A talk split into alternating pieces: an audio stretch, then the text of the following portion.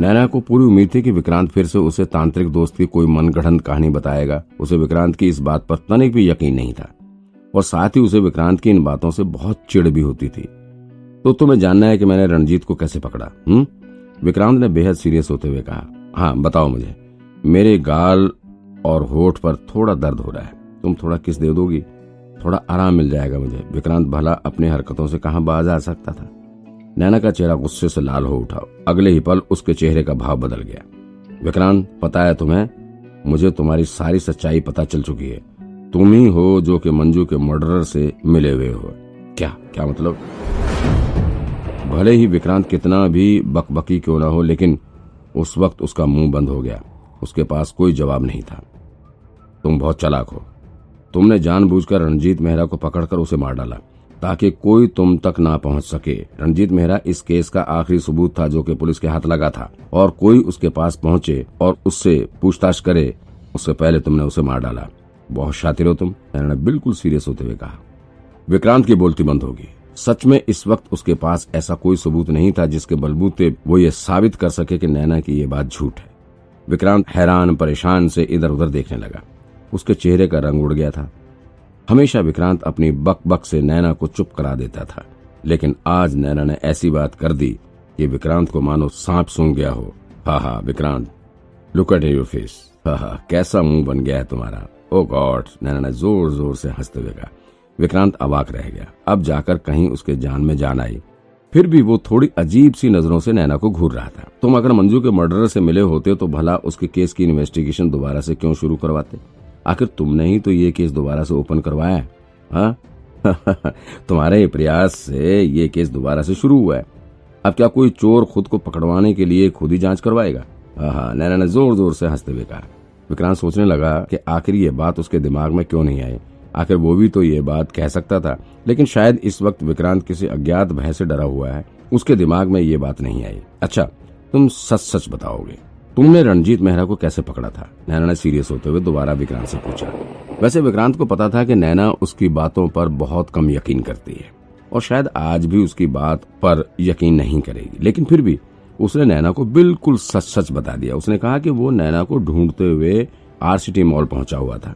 फिर नैना से फ़ोन पर बात करने के बाद वो पानी की बोतल खरीदने के लिए एक शॉप पर गया, और फिर वहाँ उसने रणजीत का फ़ोटो दिखाकर उसके बारे में पूछना शुरू किया। फिर वहाँ पानी की शॉप पर खड़ी लड़की ने ही रणजीत के बारे में बताया। क्या लिया था उसने हाथ में? नैना ने अचानक से सवाल किया। शायद केक था। केक ही था। पैकिंग से तो वही लग रहा था। विक्रांत ने थोड़ा कंफ्यूज होते हुए बताया। उसे समझ नहीं आया कि नैना इस तरह का सवाल क्यों कर रही है। लेकिन जब उसने सुसाइड के लिए जंप लगाया, तब तो उसके हाथ में कुछ भी नहीं था। नैना ने कहा हाँ जब वो भाग रहा था, तब कहीं गिर गया होगा। मुझे याद भी नहीं है कि वो कहाँ गिरा था। विक्रांत ने जवाब दिया, विक्रांत, तुम्हें कुछ आइडिया है कि रंजीत केक लेकर क्यों जा रहा था? अगर ये बर्थडे केक था तो रंजीत कहीं से भी ये केक खरीद सकता था। लेकिन विक्रांत थोड़ी हैरानी भरी नज़रों से नैना को देखने लगा। वो कुछ समझने की कोशिश कर रहा था। मुझे लग रहा है कि रंजीत जो था, वही बनने की कोशिश कर रहा था, नैना ने कहा। मतलब केक में कुछ गड़बड़ हो सकती है। वैसे हम अगर चाहें तो उस जगह के आसपास के सीसीटीवी फुटेज देखकर ये पता लगा सकते हैं कि रणजीत के हाथ से केक कहाँ गिरा था। और हम मॉल में स्थित बेकरी शॉप पर भी जाकर शॉप ऑनर से पूछताछ कर सकते हैं। हम्म। नैना ने जवाब दिया। तभी नैना की छाती पर लाल रंग की लेजर लाइट पड़ती दिखी। जैसे विक्रांत की नज़र उस लाल लाइट पर पड़ी तो वो नैना का हाथ पकड़कर सीधे पानी में कूद गया।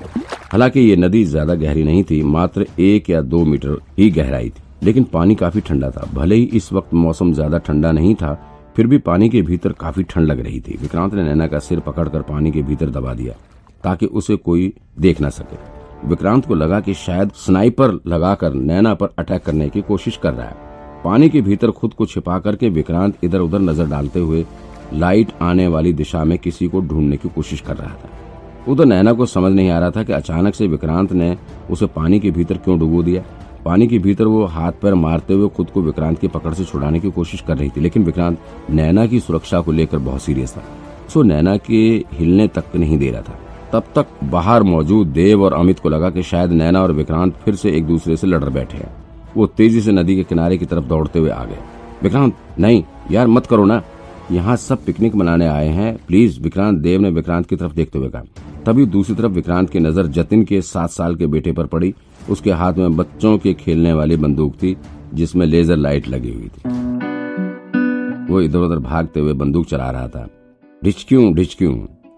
उसे देखकर विक्रांत ने अपना सिर पीट लिया। ए भगवान, इसकी माँ का देव और अमित ने किसी तरह नैना का हाथ पकड़कर उसे पानी से बाहर निकाला। फिर विक्रांत भी पानी से निकलकर बाहर आ गया। विक्रांत, आखिर तुम्हारी मुझसे दुश्मनी क्या है? कोई पुराने जन्म का बदला ले रहे हो क्या? नैना ने फ्रस्ट्रेटेड होते हुए कहा। नहीं नैना, मुझे लगा कि कोई वो विक्रांत अपनी बात खत्म करता उससे पहले ही नैना पलट कर जा चुकी थी। बकवास बंद करो अपनी। तभी जतिन के बेटा हँसते हुए अपने पापा से कहने लगा, पापा पापा, मैंने अपनी गन से ना अंकल को पानी में गिरा दिया है। पापा पापा। नैना अपनी गाड़ी में वापस आ गई और गाड़ी में बैठकर वो अपने कपड़े बदलने लग गई। इस बार उसने रेड कलर के स्पोर्ट्स वियर पहना हुआ था, जबकि विक्रांत के पास कोई एक्स्ट्रा कपड़ा नहीं था। बाद में ढूँढने पर उसे जतिन की गाड़ी में रखा एक शर्ट मिल गया था। तो विक्रांत ने अपने सारे कपड़े आग के ऊपर एक डंडे में टांग दिया था ताकि वो सूख जाए। फिर वो सिर्फ़ जतिन का दिया हुआ शर्ट, शॉर्ट पहनकर बैठा हुआ था। डॉक्टर ने विक्रांत से कहा था कि वो पानी से अपनी चोट को बचा कर रखे, लेकिन पानी से बचाना तो दूर। विक्रांत ने तो खुद ही पानी में छलांग लगा दी थी। पानी में घुसने से उसके कंधे पर लगी पट्टी भी खराब हो चुकी थी। विक्रांत आग के सामने बैठा हुआ खुद को थोड़ी गर्मी देने की कोशिश कर रहा था। तभी सुनिधि ने उससे क्यूरियस होकर पूछा, विक्रांत सर आपकी तो नैना से बहुत दुश्मनी थी, हमेशा छत्तीस का आंकड़ा रहता था। फिर आज एक साथ नहाने के लिए कैसे कूद पड़े? चुप रहो, अब इस बारे में बात मत करो। विक्रांत को सच में अपने किए पर शर्मिंदगी हो रही थी। वो जल्द से जल्द उस घटना को भूल जाना चाहता था। अब तक नैना भी कांपते हुए आग के करीब पहुँच गई थी। वो दांत किटकिटाते हुए आग के करीब बैठी हुई थी। वो मन ही मन विक्रांत को जी भर के गालियाँ भी दे रही थी। नैना ने इसी बीच अपना फ़ोन बाहर निकाला और उसे कपड़े से पहुँचने लगी। शायद फ़ोन में थोड़ा पानी भी चला गया था। नैना को ऐसा करते देख विक्रांत को भी अपने फ़ोन की याद आ गई। और उसने भी अपना फ़ोन बाहर निकालकर उसे पहुँचना शुरू कर दिया था। जो फ़ोन उसे ऑफ़िस से मिला हुआ था, वो वाटरप्रूफ था और उसे पानी से कोई फ़र्क नहीं पड़ता था। विक्रांत अभी अपना फ़ोन बाहर निकालकर उसे कपड़े से पहुँच ही रहा था कि अचानक से उसे एक इमरजेंसी नंबर से मैसेज मिला। इस मैसेज में लिखा था कि कोई फ़र्स्ट डिग्री का क्राइम केस हुआ है और जल्द से जल्द ऑफ़िस पहुँचने के लिए बुलाया गया था। ये मैसेज विक्रांत ही नहीं, बल्कि सभी के फ़ोन में आया हुआ था। लेकिन फ़र्स्ट डिग्री क्राइम क्या होता है, ये किसी को समझ नहीं आ रहा था। विक्रांत और सुनिधि ने तो मान लो, अभी कुछ दिन पहले ही ऑफ़िस ज्वाइन किया है। लेकिन इसके बारे में जतिन और राघव को भी कुछ आइडिया नहीं था। सब एक दूसरे की तरफ़ हैरानी से देख रहे थे। विक्रांत का दिल ज़ोर ज़ोर से धड़कना शुरू हो गया। उसे आज के कोडवर्ड पृथ्वी का फिर से ख्याल आया। कहीं कोई अनहोनी तो नहीं होने वाली है। विक्रांत के दिमाग में सब बातें चल रही थी कि अचानक से नैना का फ़ोन बज पड़ा। ज़ाहिर है कि नैना के पास ये फ़ोन हायर अथॉरिटी से ही आया था, क्योंकि तो नैना ही यहाँ सबसे सीनियर ऑफिसर थी। यस सर, ओके सर अच्छा ठीक है। बस अभी पहुँच रहे हैं हम। ओके सर, नैना ने इतना कहते हुए फ़ोन रख दिया। विक्रांत समेत यहाँ मौजूद सभी लोग उत्सुकतावश नैना की तरफ़ देखने लगे। उन्हें पूरी उम्मीद थी कि अब नैना को इस केस के बारे में पता चल चुका है।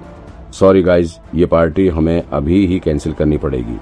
ब्रांच से इमरजेंसी कॉल है, तुरंत जाना पड़ेगा, नैना ने फ़ोन रखते हुए कहा। लेकिन हुआ क्या है? और ये फ़र्स्ट डिग्री क्राइम क्या है? विक्रांत ने कंफ्यूज होते हुए पूछा।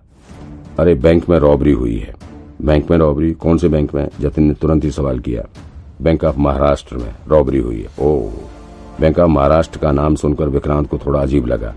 उसे कुछ गलत होने का एहसास हुआ। वो हड़बड़ाहट में पत्थर से उठकर खड़ा हो गया। इसी बीच डंडे पर लटक रहा कपड़ा नीचे जल रहे आग पर जा गिरा। सुनिधि ने झपट कर उसका कपड़ा आग में से बाहर निकाल लिया। क्योंकि विक्रांत का कपड़ा बिल्कुल भीगा हुआ था, इसलिए आग में गिरने से, जला तो नहीं, लेकिन कोयले पर गिरने से इसमें काले रंग का दाग ज़रूर लग गया था। यानी कि अब ये कपड़ा पहनने लायक नहीं बचा था।